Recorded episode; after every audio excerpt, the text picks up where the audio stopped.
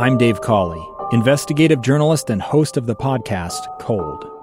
In October of 1985, a woman named Cherie Warren left work at a busy Salt Lake City office. To meet her estranged husband at a downtown auto dealership. She never made it home. Cherie's car surfaced weeks later in Las Vegas. In the parking lot of a hotel casino. No one knows how it got there. Strange. It was strange. Both Cherie's estranged husband and her boyfriend raised suspicion for investigators. I kind of thought that he might have done something. But no arrests were ever made. In Cold Season 3, we dig into double lives, make new connections in the case, and examine the difficulty raised by reasonable doubt. We want answers just as much as anyone else. They have creeps like that now, too, so nothing's changed. That's the new Cold Season 3 The Search for Cherie, now available anywhere you get your podcasts.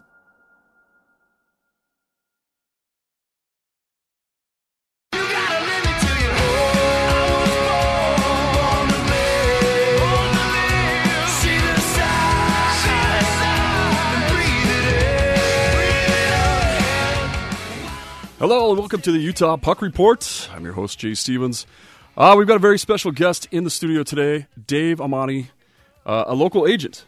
Yep. Come on up, speaking to the uh, speaking of the mic. I, I, made fun of Ben for sitting too far back.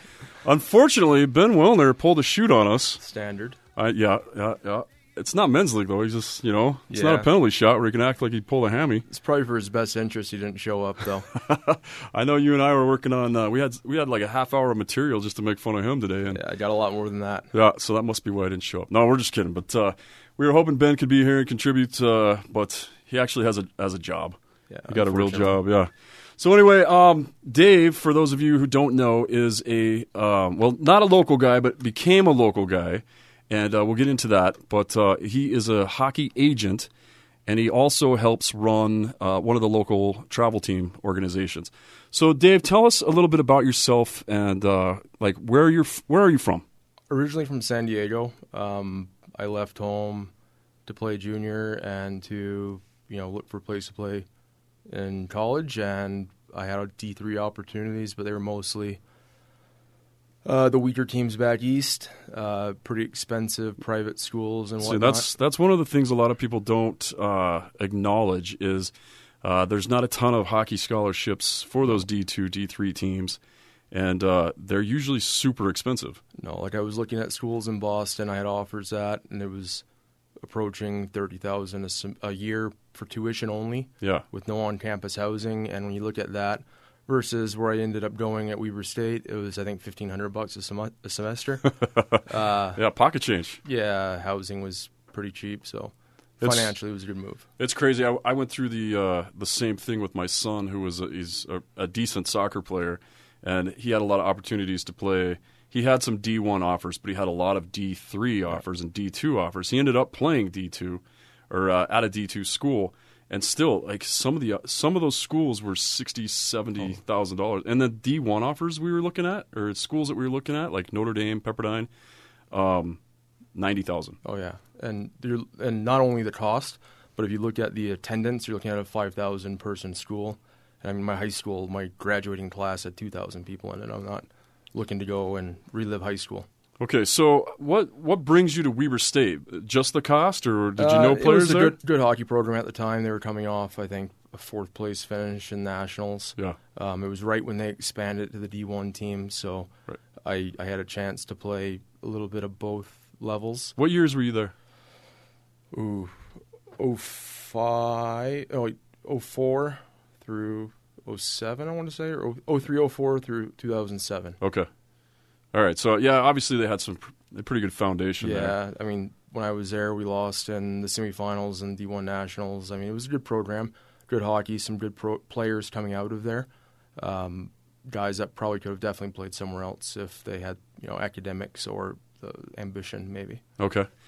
Um, yeah, and I know a couple of those players from that team. I, f- I followed that team for a while after I left there felt like it was uh, kind of my baby and got to keep it up yeah. and, and, saw a definite uh, improvement in a lot of those players and and then for me I was I was getting opportunities out of there um, with the West Coast League and and stuff like that so it was obvious that we were was like from the first year we were a team to the when I left it was kind of Oh, yeah. those two or three years had made some progress for the team, and we had uh, John Keekle was another player that went right from Weber State and ended up in Europe playing somewhere, and I don't even remember where. I think Nijmegen, or Yep. and Phil Snyder ended up in Nijmegen, but uh, John was also modeling while he was there. So, Makes it easy. so you you pick Weber State, you come in, you guys play. Um, did you graduate from Weber State? yep, graduated with a bachelor's degree there. Um, Is it in anything that you use? Is it business management or anything? integrated studies, so it was the easiest one I can get. sure, perfect.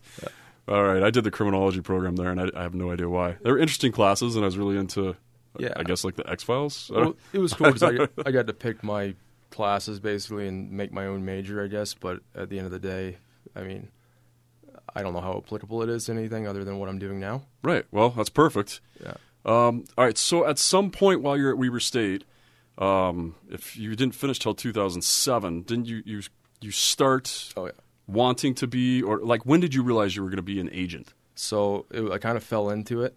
I always wanted to be a hockey player, like more than anything growing up, and I just kind of realized like, eh, not quite good enough Yeah. to make it anywhere. Um, I I I knew enough people though from kind of networking a little bit, and I, I kind of had a gist of what what it would take to play low level professionally, and I so what I did actually I needed a thesis project to graduate or a capstone project to graduate. So I started an agency my sophomore year end of my sophomore season. And I basically tried to represent everyone I played with Right. like anyone that would let me help them out. I got Aaron Burrell from Utah State, Nick Theros, uh, Robert Hashimoto, like a lot of like T.J. Nichol, um, Eric Milliron, Oh, guys yeah. like that, like that really no one else would have interest in to, to represent, and I ended up getting pretty much all of them jobs, like Seth Libby. Um, but I put like Burrow went to Belgium. Uh, who else? Theros went to Germany. Guys like that. I, I just kind of blindly started offering them out and getting them jobs places. So did you know any of these coaches, or did you just start cold calling? a lot of emails. Yeah. Um, you know, staying up weird hours, trying to get you know people to answer my phone calls. I mean, I had no idea what I was doing. Were you? Did you go out and get a? So if if it's a college project, did you do all the legal parts? Like, did you get a business license or Probably not. certified as an agent yet? No. All right, perfect. And I actually that first summer I somehow finagled a coach from Nijmegen in the Dutch league. I flew him to Ogden with every dime I had, and had him do some camp and ended up taking. Actually, DJ Giletto came out to it and they offered him a deal on the spot that he turned down. Um, Eric Johnson, a kid that played at Weber with me, like got offered a tryout there. So it was interesting to see. I mean, I was kind of getting a feel of what it would take to play it at specific levels um, through trial and error, basically. Yeah, yeah. That's that's interesting. I, I don't know if you know. Um, I, I bounced around obviously a lot, and and just ended up either through being an emergency backup goaltender or more through being a, a an equipment rep. I knew coaches through all the leagues, and then through my connections at Shattuck St. Mary's, I'd have players that would be like, "Hey, you know, can you help me here, or can you get me? Can you make a phone call?" So what started out as a phone call for a buddy ended up being, I, I don't know if you could call it represented, but I I had like 15 clients at one time. I wouldn't call them clients because they never paid me, but uh, people that I knew that I was making. Like I had to put, I put a big list together with links to Oh, yeah. highlight videos. Like it was a, a lot of work, and I had no idea why I was doing it because again, I wasn't getting paid. But I felt this huge responsibility. Absolutely. These kids were, um, they were amazing players, and uh, for some reason, like I think you know, the one of the first guys I represented, and I, I use that term loosely, was uh, was Brian Deeth, Okay. and he Yeah. had played at Shattuck St. Mary's and then went to Northeastern, Northwest, yeah, Northeastern, Yep. and uh, he had zero offers because he was five nine on skates. Played here briefly. I And I, say. I said, you know what, I, your career's not over. Let me let me make a phone call. So I, I call the Utah Grizzlies coach, and I say, I've got a guy for you. And they bring him in. They love him.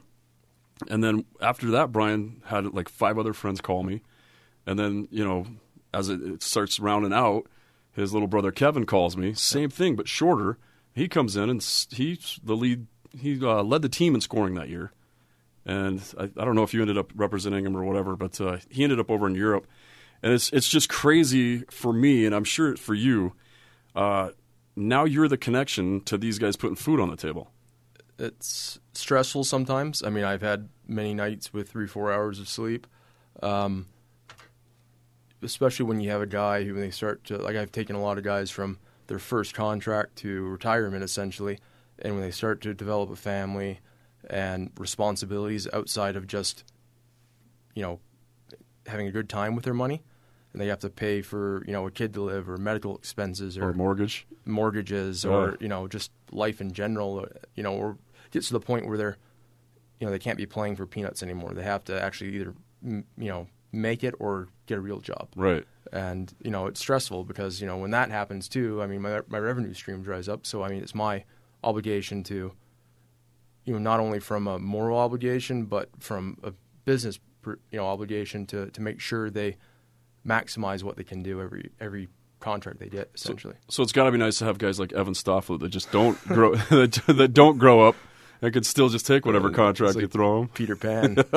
yeah, exactly. he's Just- uh, you know he's Stoff is the definition of grinding your way through leagues and finding a way to make a living playing hockey and, and enjoying the career he's he's had. I mean, he's played in some some terrible places. Yeah. Got paid well for some of them, but he's I mean, I'm sure you got a lot of the pictures I got when he was playing in China Oh, the, yeah. the deep fried chicken heads they were serving him for dinner. I mean, Yeah, terrible. got yeah, and those chicken feet that he, Oh, yeah. he sent. That was so crazy. Yeah.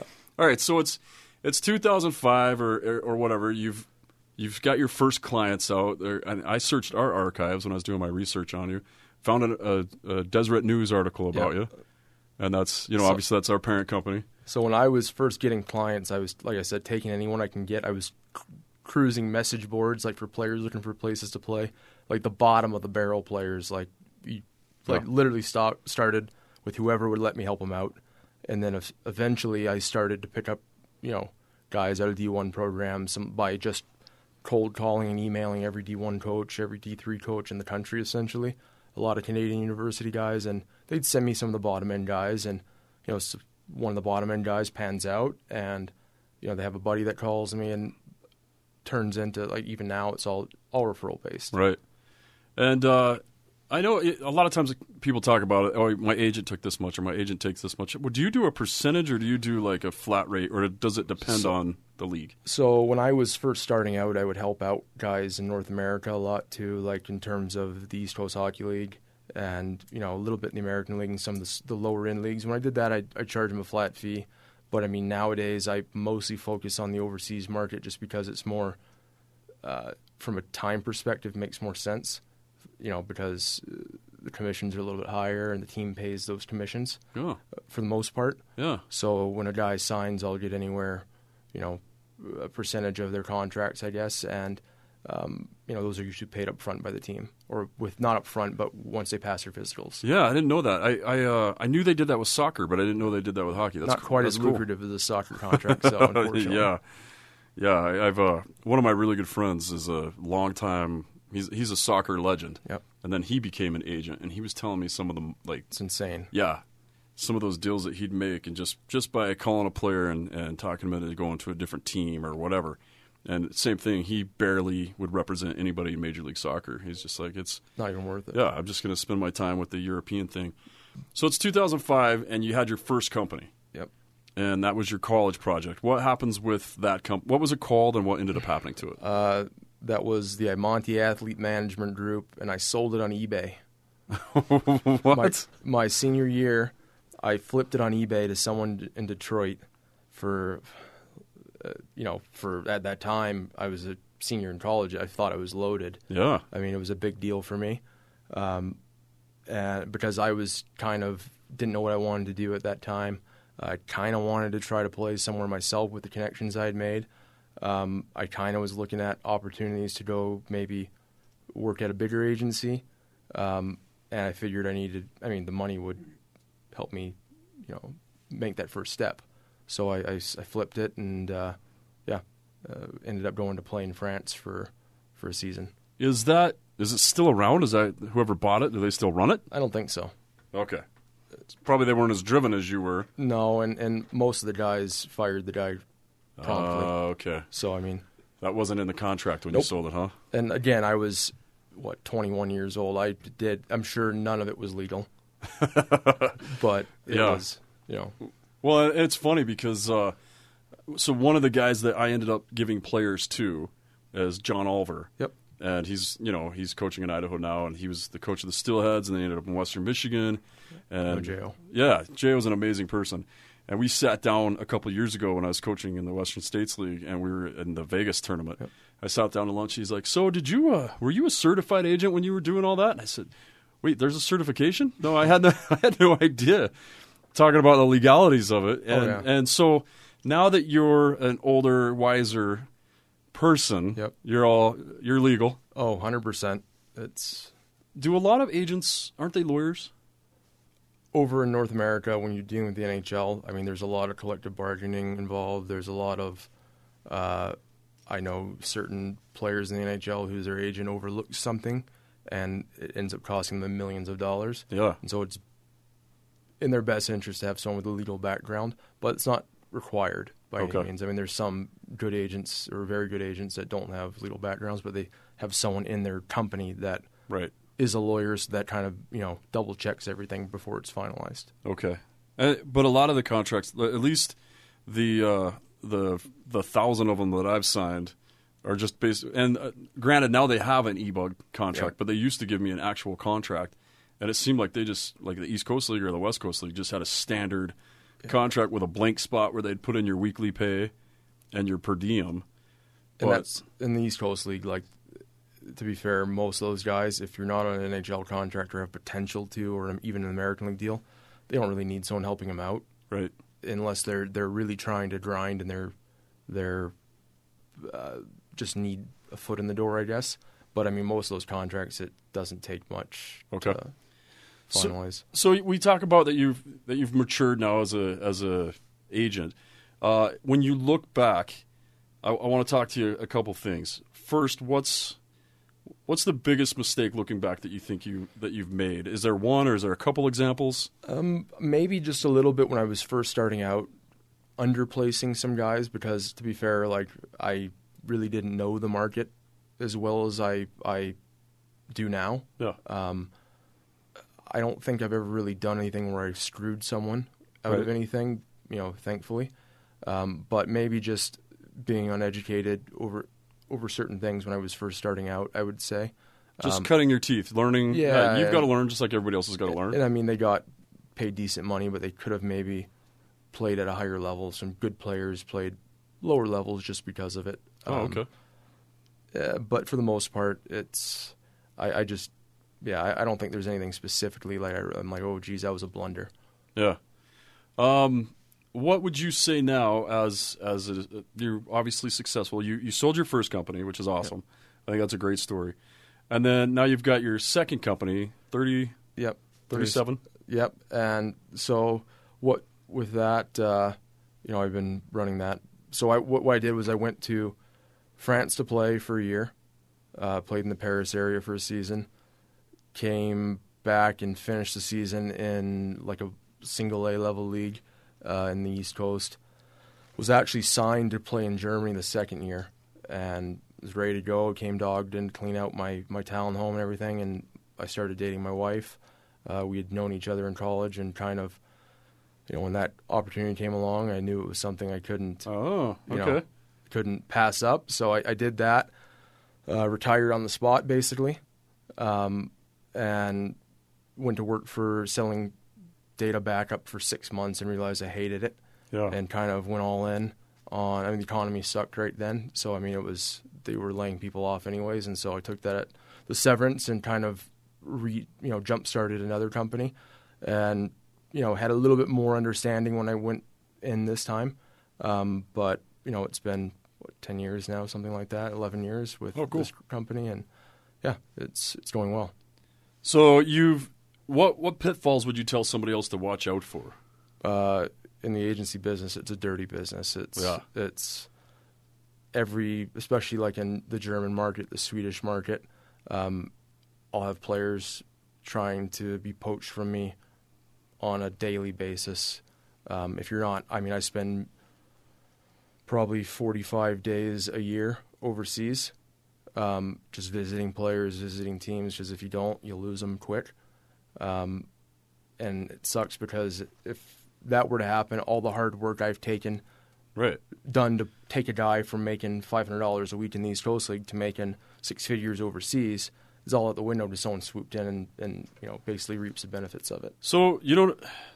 That's crazy to think about. You don't have like a, a contract with that player. They I do, just but at, the end of the day, it's like I tell guys, it's like a girl. If you, if your girlfriend tells you they don't want to be with you anymore, what are you going to do? Force her to? right. Okay. Um, you know, if if they want to fire you, they're going to fire you. See, and I, I've I've heard of that happening, and I've heard it happening to you before. E- Evans actually told me. Um, I don't know if it was him or somebody else or whatever. That as soon as they got over there, like you get them there, you get them from the U.S. to there, and then they have agents that, that Oh, go crazy. there. Yeah. It's uh, So it really is a cutthroat market. oh, it's it's extremely dirty, and if you're not, you know, uh, a naive person can get taken advantage of very quickly. And I've had to learn to be a little more street smart in regards to that over the course of my career, but it's still a threat daily. I mean, Yeah. All your hard work can just go away Um, Yeah. because somebody else comes in and looks shiny. yeah, you'll uh, someone will come and and yeah, essentially say, well, we've got XXX players that you know have moved on from here, and they'll uh, you know we've got this contract for this guy and whatnot, and I'm sh- most of the time they exaggerate it. Right. and they tell them what they want to hear and tell them how great they are, and yeah, you're out the door.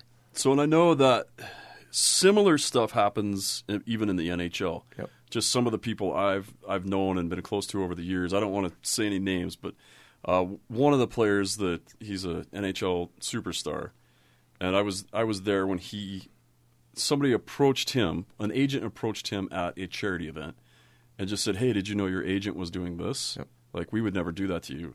Basically, accusing his agent, who was a family friend, and uh, just saying, "Hey, he's uh, he's taking back ends off your deals," and, uh, and and I guess it turns out there was some truth to it. It wasn't as bad as the other guy said, but it's it's just it was crazy to me that somebody would even take that approach, knowing that the there was a family history, like a long family history. Well, see, in my approach, I've never, I've never tried to. It's not my place to, to come in and tell someone, you know, speak poorly of another person Right. and their business because it's just bad karma, I think, and it comes back to bite you a little bit. Yeah. And plus, it makes you look stupid, I think, when you're going around telling everyone, you know, such and such guy, you know, agent's a weasel. Because what if they, like you said, like what if they are a family connection? What if they they have had the guy since they were 14 years old, and they believe everything this guy says? It also insults the player at the same time. Right. I, I'm a believer in the truth will come out eventually, and if you're just patient, you keep a relationship with the person. I mean, you know, it all works out in the end. Let your work speak for itself. Yeah, absolutely. And Yeah. I, I believe in that as well. Yeah. and I and that's good to hear. I mean, obviously you're not going to say otherwise while you're on the air, but I, I've known you long enough. I, I know that that's that's how you operate. Yeah, just I don't think mudslinging or or name calling really ever. It's just not professional at the end of the day. Um, tell me, do you have you had a player that surprised you? That's that you thought would barely get into a league and ended up being awesome and maybe playing high leagues. So, speaking one player, I had a player Patrick White who was a first round pick of the Vancouver Canucks, but so I guess he wasn't a complete surprise, but he was also voted the, like the biggest flop of the decade. Oh, in the, wow. in the draft. Yeah, and the guy who had him before me had him placed in the third league in Germany, which is semi-pro at best. And most guys have Yeah. jobs. yeah, There's like two import players per teams, and whatever. I mean, actually, Andy Sertich, uh, who played here for a while, was one of my guys for a long time, and uh, Patrick White's father is Andy's banker, so I got put in touch that way. Oh wow, And long story short, I put Patrick in Slovakia. Within 12 months of signing him as a client, he was in the KHL, like which is yeah, the NHL sec- equivalent, right? second yeah. best league in the world. And this kid was went from playing rec hockey essentially to, you know, second best league in the world just because of a couple bounces. And I was shocked to say the least. I mean, I thought this guy was going to make 2,000 bucks a month and cap out. Right. Because there, I mean, there are guys that get drafted high Yeah. and then fizzle out. And, a lot of them. Yeah, and, and it's funny. Like, you know, I've ran into a lot of them, e-bogging or even play. Like, I remember playing with a first-round draft pick when I was playing that professional roller hockey league. Oh yeah. And here I am. I'm backing up a guy that's drank his drank his way out of the league and and uh, but those guys still have the talent. They usually just need some kind of it's not a belief in them, but it's usually a, a reality check or something. But it, it's cool to be able to get a hold of a guy like that and help him reestablish himself. A guy that had so much promise. And those guys are honestly a little more, um, I guess, you feel better about yourself at the end of the day when you make a difference in someone's life like that. Um, you know, and, and help them kind of realize a goal, right? Like, I mean, go from being irrelevant to kind of relevant again. Yeah. And it, it could change their life if they wanted to. Well, guys are coming from the KHL to the NHL all the time. All the time. There's definitely a path there. There are guys that refuse to come back. Yep. There are guys that think the KHL is better. It pays amazingly. Like, all net money, and I Yeah. mean, uh, you know, it takes. We, I usually tell guys that you have to basically make double what your European salary is. You have to make double that in North America for it to be equivalent, just after taxes, agent fees, Right. and escrow, and everything like that. Whereas overseas, everything's net.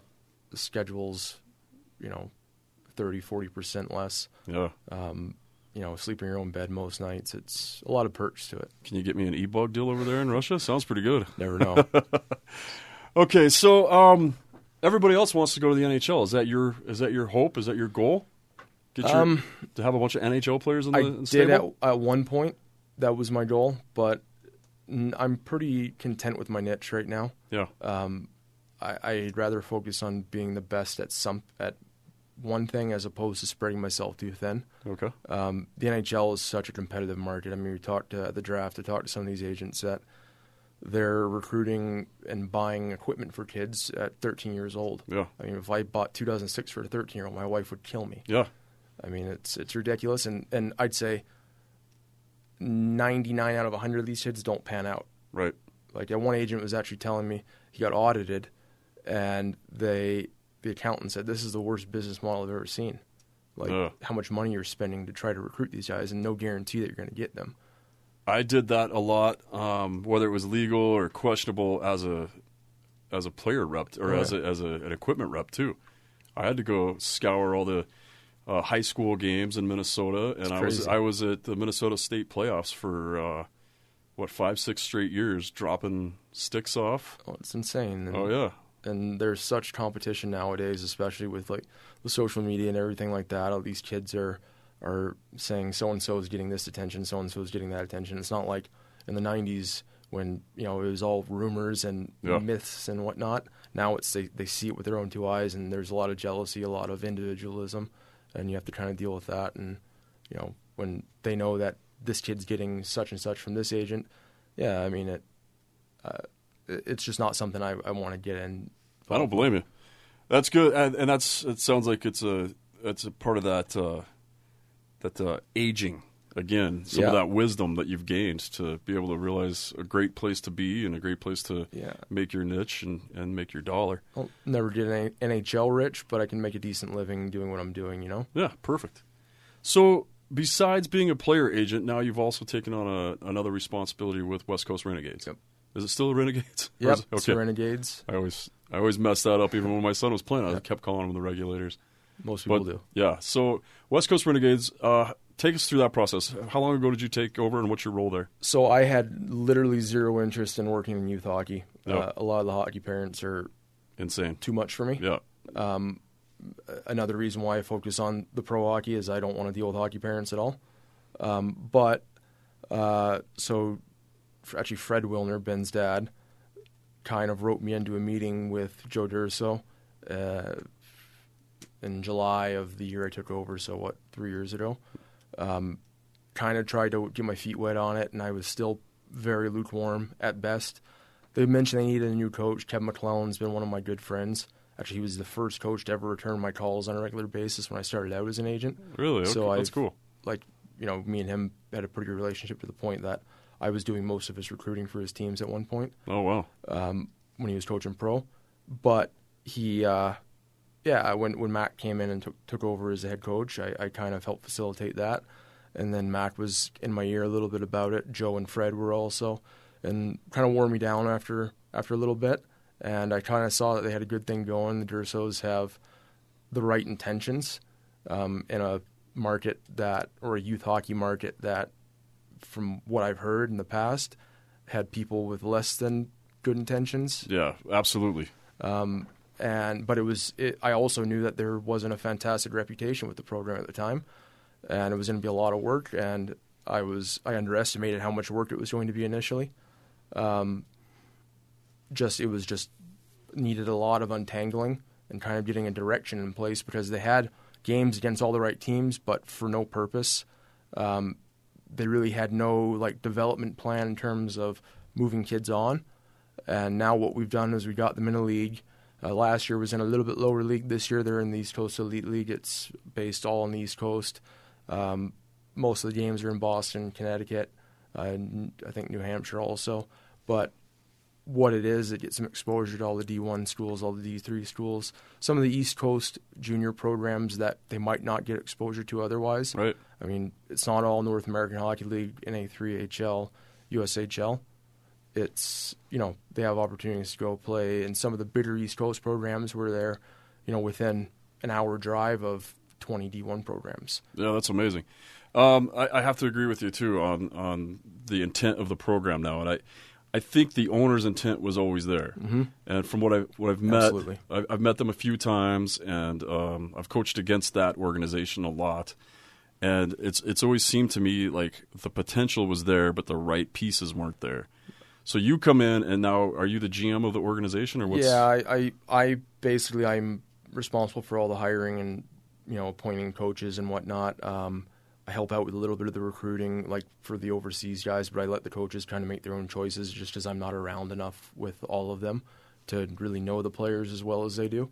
Um, and kind of help them get a direction of what teams we're going to have each year and, uh, you know, uh, try to get continue to get into leagues that are uh, good but not above where we are because Okay. I don't want to embarrass anyone. Right. I want to get in there and be challenged, but not be out of our league, if that makes any sense. Yeah, Kevin McClellan and I talked a little bit about that Yep. uh, as far as um, players playing in games, not just to say that they played against that team. Absolutely. You, you got to be somewhat competitive, and, and there's a there's a huge difference in, in going in and getting blown out twenty to zip, and being even even if you don't win, even if you do get blown out, just to be able to develop because some of those games you're not going to develop in unless you legitimately belong there. I, I that's what I believe. Anyway. 100%. Yeah.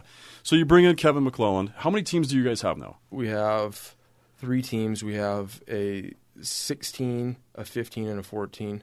Um, undecided on what we're going to have next year. Oh, I thought you guys had. You don't have an 18 this year? No, Oh, okay. no 18s. Um, And they all play AAA, yep, all AAA. Tier One. I don't know what they call it. It's still Tier One, Tier yeah, AAA. Tier one. Um, they're right now the 15s and 16s are middle of the pack in their league. That's um, exactly where you want right to be. where we want to be. Yeah. Um, I mean, against some good programs from New Jersey, from Boston. Um, a couple of the kids have D1 schools that have approached us at games, just inquiring about them. Um, and it's also good too. just- impressive. We're on trips.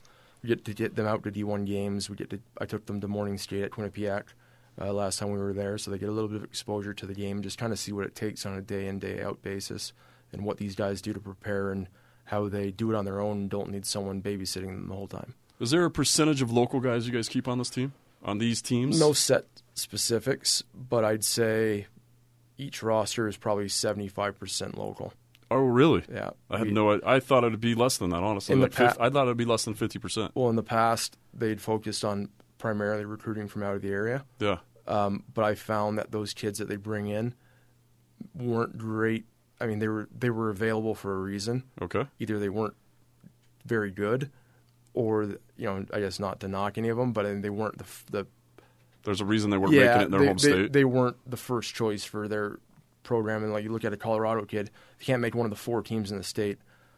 right. I mean, is he going to be better than what we have here? You might as well give the opportunity to a kid here and develop them locally as opposed to doing it for someone else. With all the, all the development that we've had here, and the better coaching that seems to have been here over the last ten years, do you think that that also that's uh, contributing to you having such a high percentage of Utah players on your roster, and then competing at a, at a tier one level? Uh, I'll I'll tell you what, Mac has been a huge, huge boost to that in terms of developing them, giving them confidence.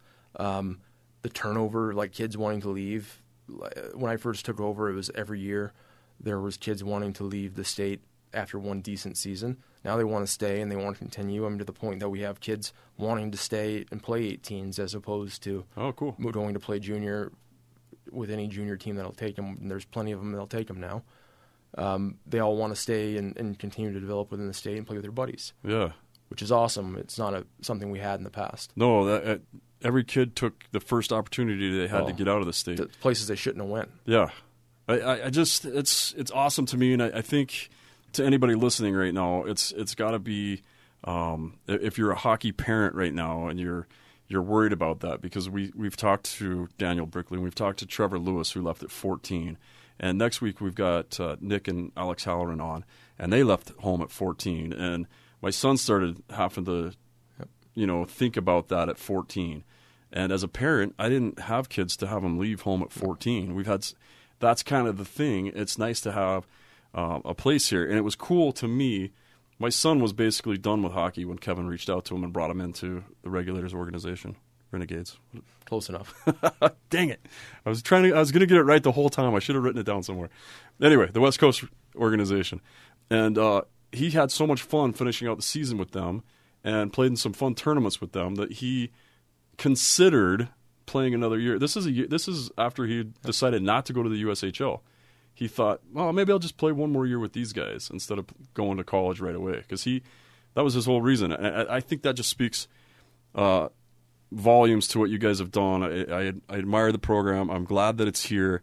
I'm glad that the tier two programs here are seem to be cleaning up their acts as well and, and stepping up. It's a not, lot better. They're not saying they're tier one when they're not. No, unless I, I missed something, and they're they're not misre- intentionally or unintentionally or trying to um, just fulfill parents' dreams.